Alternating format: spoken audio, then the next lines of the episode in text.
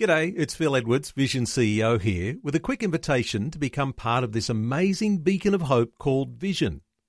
Together we can put our love into action to help people of all kinds build or rebuild their lives on the truth of God. Please consider the part you can play during our upcoming Visionathon appeal, remembering that it's your support that makes Vision possible, including this podcast. Audio on demand from Vision Christian Media. Want to win in life's challenges? To know the will of God and have more passion for Him? Practical help right now with Tak Bhana and Running with Fire. Welcome to Running with Fire, and thank you so much for joining me today. I shared last week that in all of life there are two games that we play the outer and the inner game. The outer game is all about how well we do in life, sport, our achievements, finances, success, the gifts we may have. This is the game that everyone sees. It's amazing how much it means to us, the, the impression we make with other people, what they think of us. It's, it's like a, a bondage, I think, that nearly all of us have, and I certainly have it. We worry so much about what people think, and it's hard to live up to people's expectations.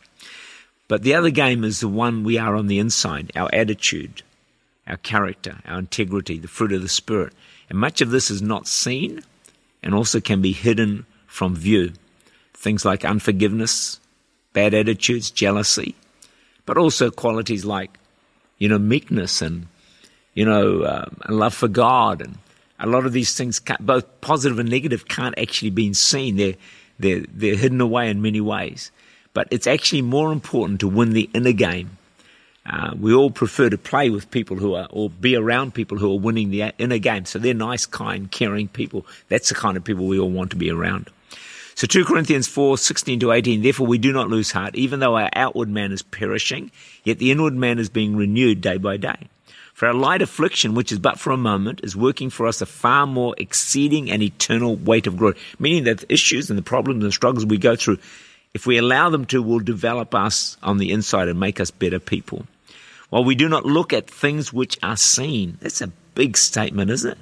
We do not look at the things which are seen. I spend all my life looking at things which are seen, but at the things which are not seen. For the things which are seen are temporary.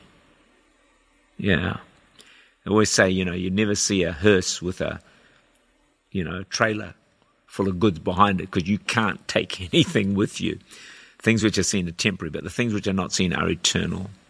So Paul here is talking about the outer man fading away, while the inner man is being renewed and strengthened. Your outer man includes your physical appearance. It is temporary and will one day be gone.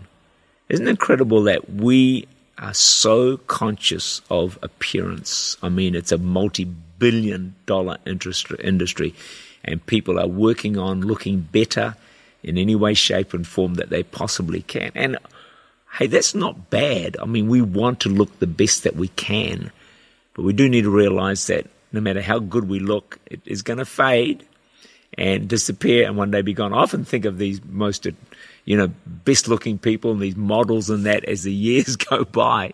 Oh my goodness, you can't hold on to that. It must be something quite to come to terms with as you lose it little by little. But the inner you, your spirit, your soul, your character, not so visible, but it's eternal and it lasts forever. So here's the problem we mentioned last week. The outer you is the one people mostly see.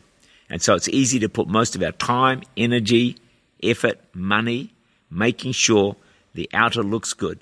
Our physical appearance, our achievements, our car, our house, and so on.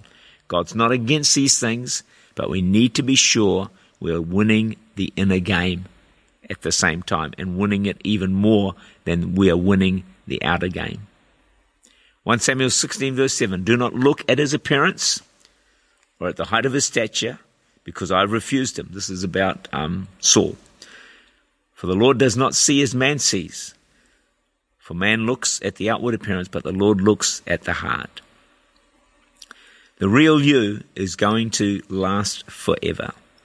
And this is the encouraging thing is your inner being is capable of incredible development. your inner being is capable of becoming the most wonderful possible person. Christ like, loving, caring, kind, all of those things that we love in people.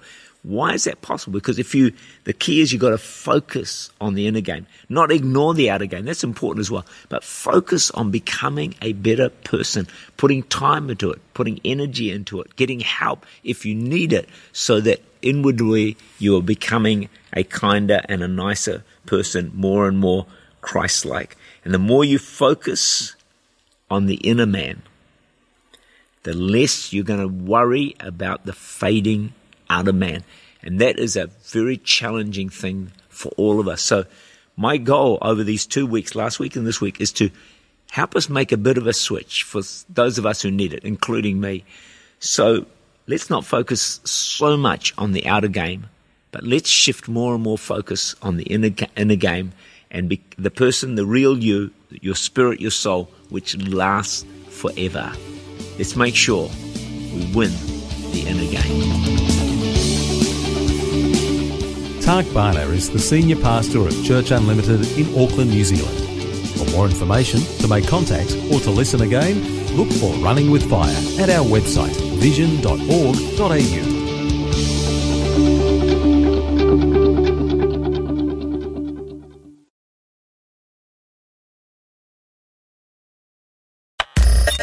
Thanks for taking time to listen to this audio on demand from Vision Christian Media.